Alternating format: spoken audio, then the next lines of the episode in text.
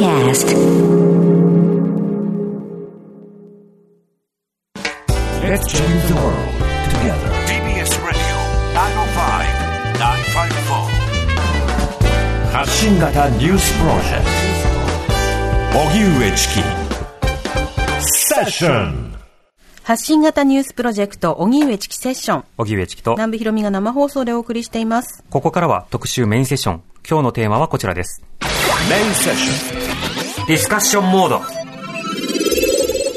新型コロナウイルスの感染再拡大に学術会議、桜を見る会で揺れる国会やアメリカ大統領選挙、あなたの気になるニュースは何ですか？ニュース座談会11月場所。手に入らないプレイステーション5とかね。まあ、いろんなニュースがあると思いますけれども、えー番組月末には恒例企画ニュース座談会となっています。そうなんですはいセッションではニュースコーナーや特集コーナーでいろんなニュースを取り上げてるんですが、えーいろいろと取り上げられないタイミング的にね、あれ時間的に取り上げられないことも多々あるんです。そうなんですよねなので、チキボーこれ語ってよとかですね、ゲストの方にこれ聞いてみてよなどいろんなニュースフラストレーションも溜まっているのではないかということで、リスナーの皆さんからも気になるニュースお待ちしております。はい。えーまだメール間に合いますんで、はい取り上げてほしいニュース。宛先 ss954 アットマーク tbs.co.jp です。うんでは、ゲストをご紹介してまいります。ロシアの安全保障政策研究がご専門、東京大学先端科学技術研究センター特任助教の小泉優さんです。よろしくお願いします。はい、どうもよろしくおい願いいたします。ますこの時間帯では初めてですねお邪魔さ。せていたはい。お昼になってからは。夜の時はピンチヒッターも務めていただいてたんですすけどね。私がよく倒れていたので。あと、お出かけもしてました。そうでしたね。えー小泉優さんは1982年生まれ、外務省専門分析員、未来工学研究所研究員、国立国会図書館非常勤調査員などを経て、2019年から東京大学先端科学技術研究センター特任助教を務めてらっしゃいます。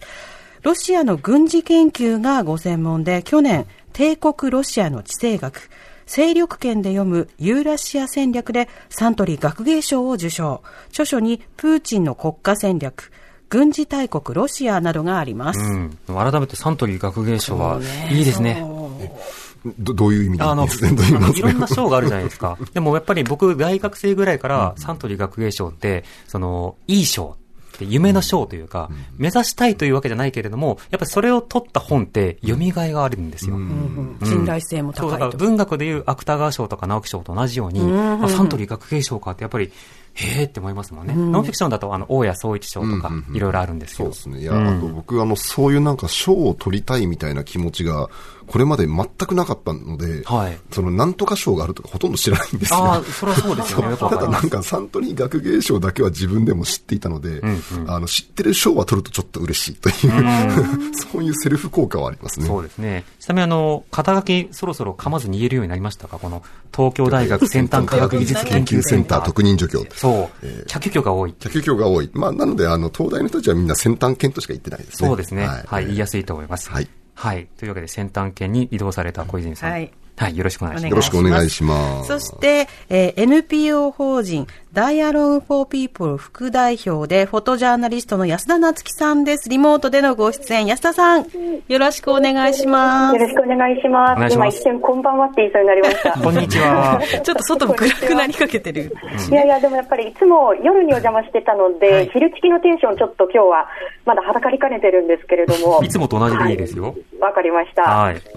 えー安田夏樹さん、1987年生まれ、16歳の時、国境なき子供たち友情のレポーターとして、カンボジアで貧困にさらされる子供たちを取材。現在、東南アジア、中東、アフリカ、日本国内で難民や貧困、災害の取材を進めています。著書に写真で伝える仕事、世界の子供たちと向き合ってや、故郷の味は海を越えて難民として日本に生きるなどがあります。よろしくお願いします。お願いします、安田さん。では、あの、今日もいろいろなニュース振り返っていきたいと思うんですけれども、早速リスナーの方からのメール、次々行きましょう。はい、えー、まずはラジオネームまどかさんからいただきました。ありがとうございま。ますすチキさん、南部さん、小泉さん、安田さん、こんにちは。こんにちは。こんにちは。国会では学術会議に加え、桜を見る会の問題も再燃していますが、まだやってるの？まだやってるの？というのを見たり聞いたりすると、いやいや、いつまでも納得できる説明をしないせいだろうと思います。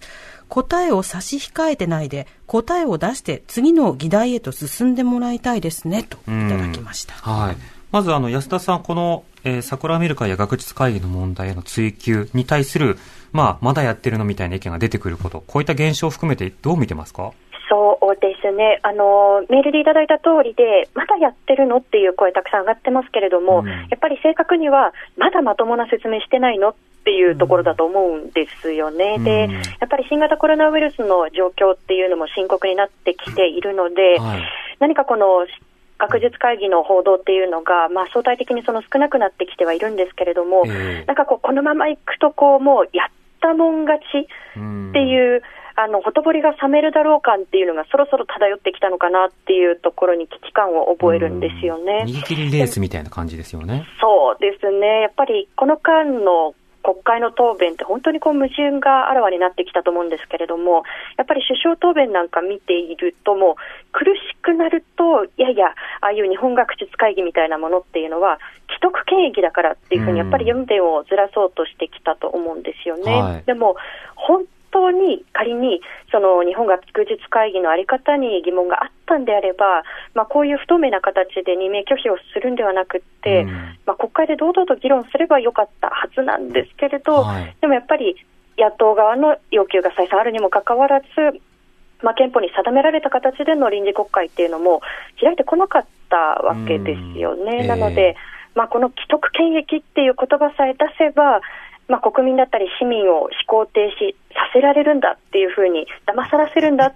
ることができるんだというふうには、まあ、思わないでいただきたいというふうには思いますね。まあ、いつまでやってるんだとか、他にも大事な問題があるだろうっていう意見が、ある種、逃げ切りへのナイスアシストになっていくわけですよね。そうですね。やっぱり、うん、あの、ほとぼりが冷めるだろうと思っている側を、その言葉が利していく、利することになるっていうことですよね。うん、なるほど。小泉さんはこの学術会議や桜見る会の問題、どうですか、注目は。そうですね。やっぱり私は一応大学に席を置いているので、はい、学術会議の問題はちょっと関心を持ってるんですけど、まあ考えてたのはさっき安田さんがおっしゃったこととすごく似ていて、うん、いや、なんかこう、不透明な人事がありましたよねっていう話が、なんか、どんどんどんどん変な脇道にそれていくような気がするんですよね。なんか、はい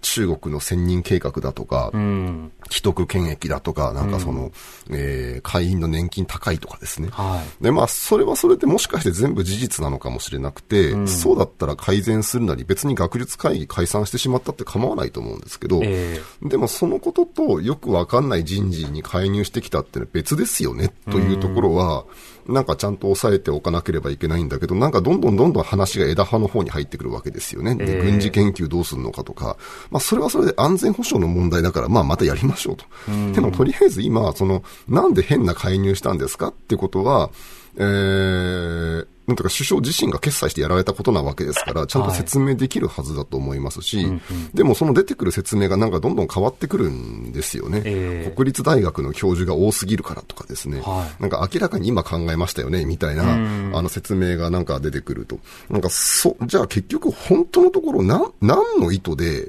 その民主的なその学問と政府の関係にそういう横やり横やりを入れたんですかみたいなところが、本当は政治家の口から説明されるべきなんだと思いますし、まあ、そのために政治家っているんだと思うんですよね、えー、そうでなかったら別に役人が国回したって構わないはずなわけですけども。はい政治決定の背景をまず知るということですよね。うん、で、なおかつ、例えば、先ほどの千人計画云々っていうのは、例えば甘利さんが流したデマだと。うん、で、あるいはその年金高い問題もそれ、あの別の組織と勘違いしてないかとか。で、既得権益云々って指摘されるけど、既得権益、うーん、それは何をもってしてなのかと。うん、まあ一方で、学術会議手弁当で大変な問題というのはあるので、予算をもうちょっとつけた方が真っ当だよねっていう議論はあり得たりするのかもしれないけれども、そうした丁寧な議論っていうものが、まあ出だしからつまずいたような印象というのは強いですよね。そうですね。なんで、あの、やっぱり問題の本質がかえって見えなくなっちゃったんだと思うんですよね。いろんなことぶわーっと言ったので、で結局その中のどれが本丸なんですかと、えー、特にその学術会議問題の初期の頃を見てると、なんだか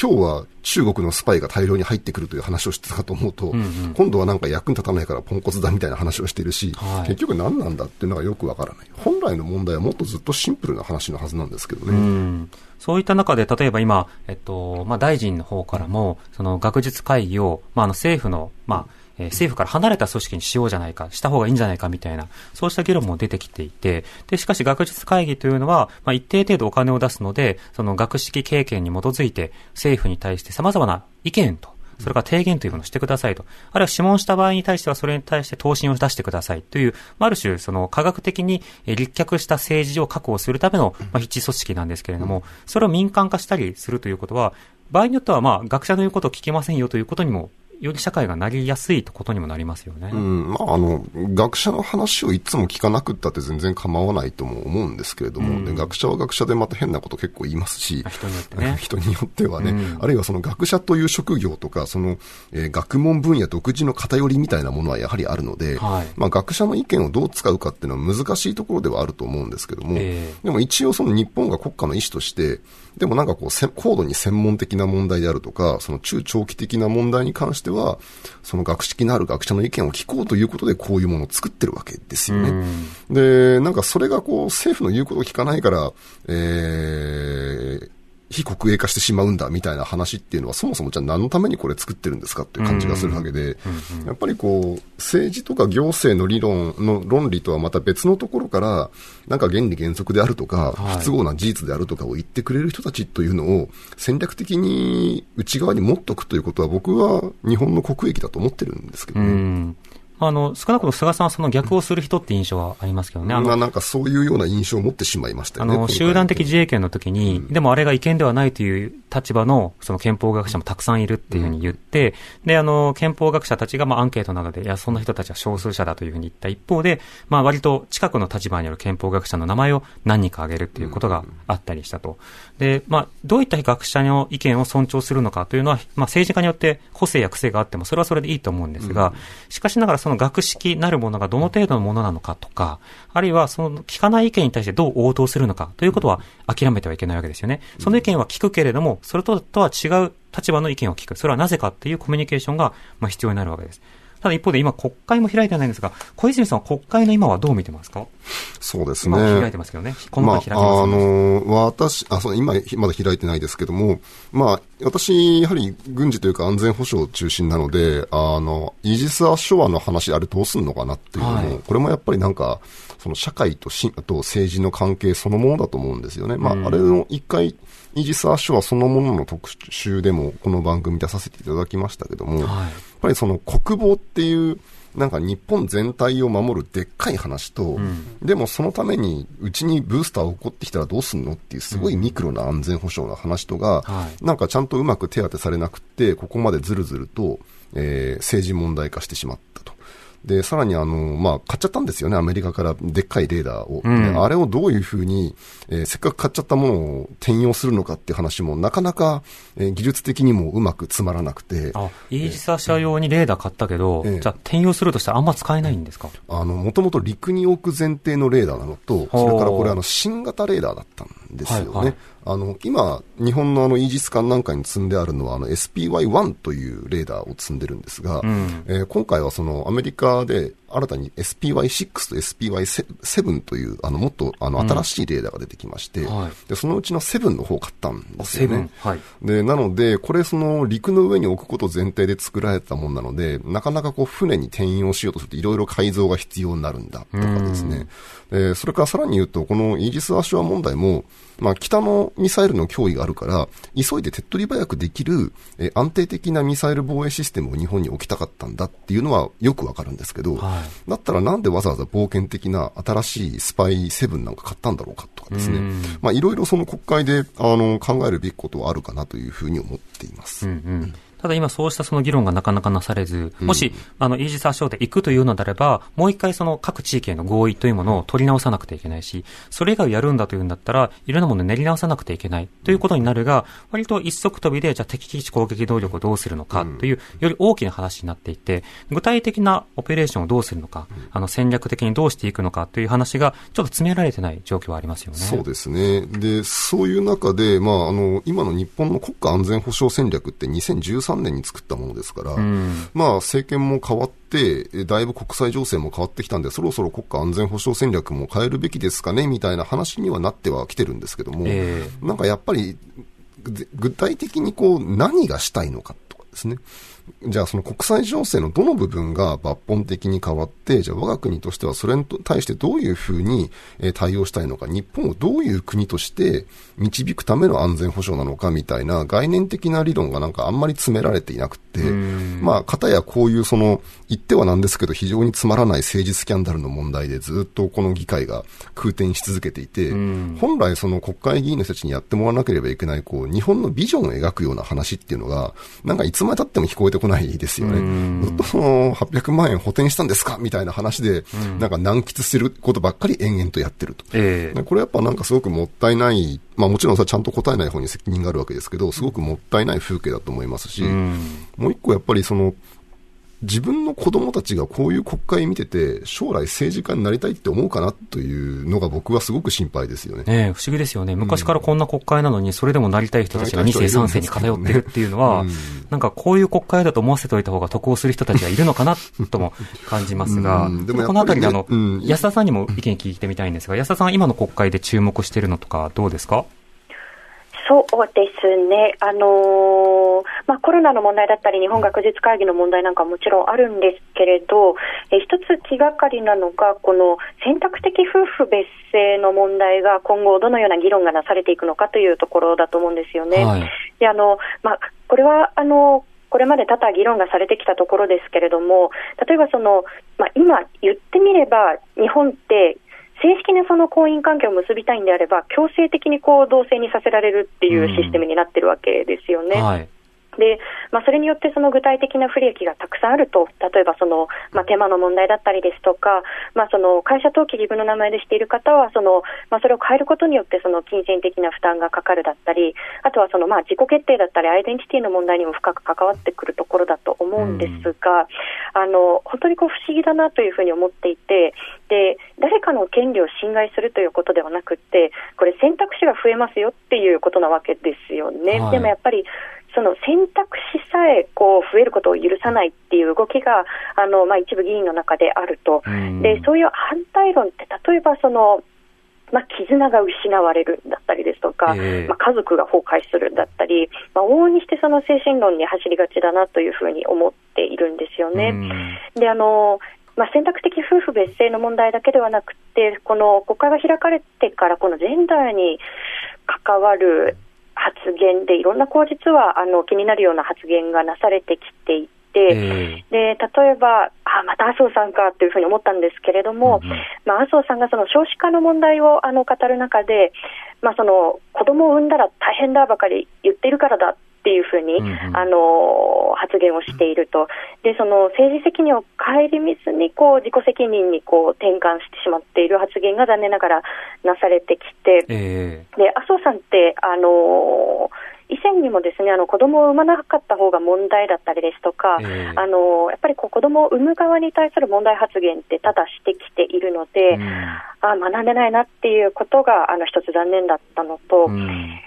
えーそれからその、まあ、女性議員をやっぱりこうどういうふうに増やしていくのかということも、あの結果的に例えばその選択的夫婦別姓の議論なんかにもあのベースになる欠かせないことだと思うんですけれども、ええ。あの例えばその自民党のその野田聖子さんからなんかは、まあ、うちの党から出すよりもその野党にこうどんどんその女性を出していただいてっていう発言がなされましたよはい。やっぱり、うんはい、それは非常にこう残枠が埋まって念。るんだと。そうなんですよね。うん議で一方でその、まあ、その最大野党であるその立憲民主党の前田の代表からも、まあ、例えばその理想論だけでは進まないので、その、まあ、リアリティのある目標を掲げていくんだっていうふうに、その具体的な目標数値っていうのが掲げられなかった。で、もちろんその現職の議員がいるので、調整が難しいところがあるっていうのも理解はするんですけれど、まあ、与野党ともにその、そこに積極性が見られないっていうところが、まあ、この間浮き彫りになってきたと思うんですよね。で、以前、あの、野田さんがこの番組でインタビュー出演をされたときに、はい、あの、数ではないんだっていうことをおっしゃってたんですよね。えー、そのまあ、実質があの伴わなければいけないんだ、女性議員にはっていう発言、これを決して全否定はしないんですけれども、でも、単に数を増やせばいいんだけじゃないっていう声って多々上がってきましたけれど、えー、単にじゃないんですよね。例えば、うん女性議員が増えていくためにはこういろんなこう施策がセットになっている。例えばハラスメントがある現場ではそもそも女性は増えにくいし、はい、性暴力が顧み見られない現場ではやっぱり女性は働きにくいしっていうことでいろんな施策がセットになって初めて数が増えていくので単に数が増えていけばいいんじゃないっていうことにはもう少しこう広い視野であの見ていく必要があるのかなっていうことは感じるんですよね。野田さんの話で思い出すのは、この番組に出たときに、例えば杉田水脈議員が、その女を嘘をつく発言で逃げ惑っていたときに、まあ、あの、あれはも、まあ、あの、勉強不足だっていうのは趣旨のことを言って、まあ、もっと勉強してほしいって言ったんですけど、でも、今の麻生さんの例を出すと、でも自民党の党内では多分勉強できないジャンルっていうのがあると思うんですよ。うん、あの、いろいろ例えば、拉致問題とか、様々な、あの、はい、家族の絆なる問題の特定の方向については勉強できる仕組みがあるのかもしれないけれども、それ問題だよねって指摘された時に勉強できる仕組みがない中で勉強してくださいっていうふうに言うことは、これはまあ、実質放置発言に近いですよね。いや、本当におっしゃる通りで、その、まあ、ざっくり言うと、その、麻生さんの発言にしろ、その、まあ、杉田水脈さんが、あの、これまで、あの、繰り返してきた問題発言にしろ、くり言うと、以後気をつけますみたいなところで終わってるわけですよね。で、安倍さんはね、あの、まだ若いからってかばってましたからね。そうですよね。でもやっぱり、具体的な、やっぱりこう、施策を示さないっていうことは、イコール、あ、あれだけの発言をしても、若干、半ば問題ないと思われてるんだ、この発言がそこまで重大だというふうに思っていませんよっていう誤ったメッセージを社会に伝えることになるのかなというふうにも思いますよね。うん、そうですよね。まあ、国会の話いろいろありますが、ここで一旦お知らせ。TBS ラジオ TBS ラディオ荻上チキ荻上チキセッションさて、リスナーの方からいろいろメールをいただいているニュース座段階でございますが、はい、メール紹介しましょうか。ラジオネーム、ココアくんさんからです。ありがとうございます。国民投票法改正案について、今週、安倍桜問題が急展開している裏で、強行採決がされようとしてました。発言、思想、表現、あらゆる自由に関わる問題であり、国民生活を、えー、脅かしかねない問題だと思いますと。うんえー、それからラジオネームサイサイさんは、年末年始 GoTo トラベルを使った予定を立てていましたが、はい、最近の新型コロナウイルスの感染再拡大でどうなるか見通しが立たず困っています。冬に向けて多くなることは予見されていたように思うのですが、もう少し政府や地方自治体として対応を事前に考えていなかったのでしょうか。行き当たりばったりな感が否めないなと感じていますと。はい、そして、えー、ラジオネームまちこさんから、私の今月の一番のニュースは、ローカルな話題かもしれませんが、横浜市長のリコール署名運動です。リコールの論点が火事の IR 誘致となっているので、全国の皆さんにも関心を持っていただきたいです。リコールの期限が12月5日なので、毎日気をもんでいますといただきました。それからラジオネーム、自分だったかもしれないさん。60代のホームレスの女性がバス停に座っていて、はい、40代の男性に壊され殺された事件ですということで、それぞれ気になるニュースを挙げていただきました。うんうん、今の、社会的な支援の枠組みというものを拡張していく。まあ、自由だけでは限界があるので、いかにしてそのまあ、セーフティネットを拡張していくのかということも、今の、まあ、大きな議題になっているんだということも感じさせられますね。他様々外交や紛争問題についても質問来ておりますので、はい、お知らせなど様々に考えていきたいと思います。え特集メインセッションはこの後も続きます。時刻は間もなく5時になります。TBS Radio 荻上チキ時刻は5時になりました。荻上チキセッション。今日の特集メインセッションテーマは、ニュース座談会11月場所。あなたの気になったニュースは何ですか？ということでゲストに、ロシアの軍事研究がご専門、小泉優さん、お願いします。よろしくお願いします。そして、リモートでフォトジャーナリスト、安田夏樹さんとお送りしてます。よろしくお願いします。よろしくお願いします。お願いします。ということで、メールをね、2通ちょっと紹介するところからいきましょう。はい。まずは、えー、神奈川県、ラジオネーム、トーマさん、ありがとうございます。小泉さんがいらっしゃるということで、セッションでも特集されたアゼルバイジャンとアルメニアの紛争について聞きたいです。今月、ロシアの会、えー、仲介によって停戦になったということですが、長期化しそうだと聞いていました。何があったんでしょうか？今後はどうなりそうですか、うん、もう一つ、ラジオネーム、ハニメモさん。えー、皆さんこんにちは。こんにちは。こんにちは。私が気になっていたのは、エチオピアでの激しい戦闘で、2万5千人もの難民がスーダンへというニュース。新型コロナなど身の回りのニュースや国内のニュースを追うので精一杯で見逃しがちですが、世界の動きにもできるだけ目を向けていきたいなと思います。ということで、他の様々な国、例えば香港のニュース、はい、えー、あるいは、えー、シリアのニュース、うん、あるいはその中東情勢など、いろんな外交についても語ってほしいというメールたくさんありました。はい、小泉さん、あの、リクエストありましたので、このアルメニアとアゼルバイジャンの問題、ナゴ、ナゴルノカラバフのそうですね。紛争、いかがですか？これあの、今年の9月27日にですね、突然その大戦争が始まっちゃったんですよね。うん、で、ご存知の方も多いと思うんですけど、ナゴルノカラバフって、まあ、ソ連時代はアゼルバイジャン側ということになってたんですが、はい、ソ連崩壊後の戦争でアルメニア人勢力がずっと占拠していて、うん、で、まあそこでよくこう、あの、小競り合いなんか起きてたんですけども、えー、今回も全面戦争になって、しかも戦争後半でアゼルバイジャン軍がぐわーっと一気にですね、あの、ナゴルノカラバフを、えー、占拠していって、うん、えー、ラチン回廊というこの、えー、ナゴルノカラバフの中心部とアルメニア本土、あの、接続している戦略的なルートがあるんですけど、このラチン回路を切っちゃったんですね。うん、で、というタイミングでロシアが出てきて、もうこれ以上戦争続けたらやばいでしょというので、まあ、仲介案を出してきたと。で、まあ、結論としては、ほとんどのナゴルノカラバフの領域をアゼルバイジャン側に引き渡す。でそれからそこにロシア軍が平和維持部隊として入って、停戦監視を行うというような、まあ、内容になったんですよね。はい、で、実際にロシア軍がもうほほぼこの停戦の発行とほぼ同時ぐらいにロシア軍平和維持部隊がブワーッと入ってきて、まあ、現状を固めてしまったということなので、あの、まあ、長期化しそうというか、ずっと長期化していた問題ではあるんですが、もう30年やってますから、そこに全く新しい構図でまた長期化しそうということなんですよね。つまり大部分の、え占領地域をアゼルバイジャンが取り返したけども、ごく一部だけまだ占領地域が残っていて、アルメニアとアゼルバイジャンはお互い納得してないという状況で、おそらくまだこれから先も続いていくんだろうと。それから、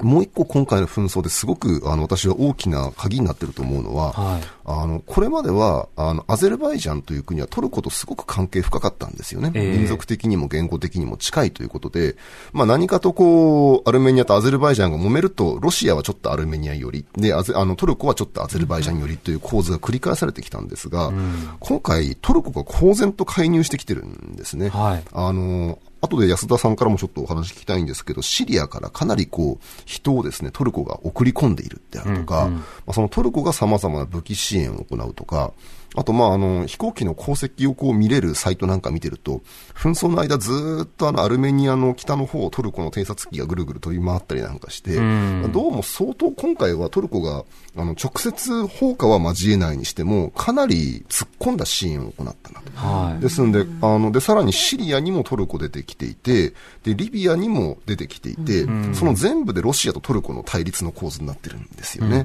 なので、なんかこう、トルコのがですね、あの、地中海からカフカスの辺にかけての新しいプレイヤーとして、ぐーんと存在感を増してきたという中の一つのエピソードという印象も私は持っています。うん。でもニュース映像なんかを見てるとね、その場所に住んでいた人たちが結局住居を追われて、で、どうしていけばいいのかということで、人々が困窮したり、その、まあ、ある種の国内難民化しているような状況というのもあるわけですよね。安田さん、あの、この話は中東とも関わってくる話ではありますけれども、気になる点などい。かがですか、はいそうですね、あの小泉さんがおっしゃった通り、そのトルコの動きというのが非常に気になっていて、うん、であのこれはあの例えばそのニューヨーク・タイムズだったり、あの最近では毎日新聞でも報じられているところなんですけれども、はい、このナゴルノカラバフの戦争に、主にそのトルコ側と思われるんですが、そのシリア人の傭兵が、しかも最前線にあの導入されているんではないかということが報じられているんですよね。うん、であのこういった動きっていうのはあの決して初めてのことではなくて、はい、あの例えばそのリビアの、まあ、戦争だったりですとか、リビアの混乱にもトルコ側が介入してきているわけなんですけれども、えー、そのリビアにも実はその、まあ、これはトルコ側がというだけではないんですけれども、まあ、シリア人の傭兵を連れて行って、そこに投入しているということが、まあ、指摘をされてきたので、今回も同じような構造が起きてしまっている、まあ、あの戦争だったり混乱というのも非常にこう厳しい状況ですけれども、例えばもう少し広い視野で見た、広域的に見たときに、その搾取の構造だったり、格差の構造っていうのが、違った形でちょっと再生産されてしまっているところっていうのはあると思うんですね。で特にこのシリアというのは、今年に入って、あのシーザー法という新たなその経済制裁というのが加えられていて、えー、でまあ、主にその政府高官に対するその経済制裁ではあるんですけれども、あのそれによって、例えば生活の必需必需品、例えば、まあ、食べ物だったりですとか、はい、あるいはそのガソリンの値段の高騰というのがもう著しいんですけれども、あのかなり人々の生活にしわ寄せがいっている。で戦争が例えばその一旦収まったところでも復興でただでさえ厳しいところに今度は経済制裁のしわ寄せが来ていて、ね、これはシリアであの暮らしている方暮らしていた方ともあのお話をしたんですけれども、はい。この経済制裁によってあの空腹のまま何も食べずにあの眠りにつくのはアサド大統領ではなくてあの何もこう関係ないはずの子どもたちであるっていう言葉もあったんですよね。でこうした経済的に厳しいもう食べていくことさえできないっていうところにあの非常にこう高額のまあ、給与をちらつかせて、えー、あの最前線に投入するではなくて、例えばあの施設警備の仕事があるよっていうふうにこう、まあ、ちらつかせることによって、やっぱりお金が欲しいっていう人たちはそこについていってしまいますよね。はい、なのであの、こういった搾取の構造っていうのが、まあ、広域的に深まってしまっているというところを私自身懸念していますね。もう来年でシリア内戦が始まってから10年経ってまだ解決の糸口が見えない中で、そこシリアにはまたロシアも介入しているわけだけれども、そうした中で困窮した人々が、その今度はトルコに雇われて、あの、ロシアとの緊張状態にあるような前線にこう来られてくるっていうのは、何かこう、ものすごい大きなマッチポンプに個々人が巻き込まれているような、なんかそういったような図にも見えますよね。そうですね。なので、まあ、ことその、ナゴルノカラバフに関しては、あの、これはこういった証言が報じられていますけれども、もう聞いたことがないような地域、全く知らないこう国の名前さえ初めて聞いたっていうところに、まあ、お金目当てで、もちろんそれはあの生活が苦しいからということになると思うんですけれども、はい、まあ、人々がこう最前線に投入されているということ、あのここで例えばその長野カラバフが混乱が一旦はその収まったように見えたとしても、えー、こういろんなところに火種がある地域ですので、でまた新たな火種が起こったときに、まあ、同じようなあのマッチポンプ的なことが再生産されかねないなというふうに構造が変わらない限りは思いますね。小泉さん、の今、コロナニュースがとてもニュース報道全体のシェアを占めていて、もうあのニュースの半分以上がコロナ関係ということに今なってますよね。そうすると、ニュースの優先順位が変わって、結果どうなるかというと、直接関係なさそうだと思われている地域や国の報道というのが減るということになると、小泉さんもやっぱりコミュニケーションがだんだん通用しなくなるような感覚ってありませんか？そうですね。あの、やっぱり私このコロナの問題が始まってから、特にその蔓延がひどかった春の頃なんかは、はい、ほとんどどこのメディアからも取材が来なかったんですよね。結構あの時いろんなこと起こってたんですけど、うんうん、あ、みんなコロナだけでこんなに一気に国際情勢に対する関関心失っちゃうんだっていうのは、ちょっと面白い発見だったですよね、まあ、ニュースバリューの話もさることながら、海外にね、特派員が行けなくなったりとか、うんね、ネットワークも断たれましたもんね。そうですね。うん、そういうような、あの、移動の制限もすごく大きかったと思います。だから、意外とその、我々が普段から当たり前だと思っている外国の情報が、きちんと一応一揃い日本語で報じられてるって意外と貴重なことだったんだなというような感覚を持ちましたし、で、まあ、それでもやっぱり一定のなんていうか最低限伝えなきゃいけないことが伝わり続けたっていうのは、まあ、やはりその日本の評判悪いですけど、レガシーメディアが持っている国際的なネットワークであったりとか、やっぱり新聞には外信部とか国際部があって、まあ、い。くらコロナってこれは載せなきゃだめでしょみたいなものが働くから、それができるわけですよね。えー、ですんで、私はやっぱりなんかむしろこのコロナすごくこう古典的な国家とか、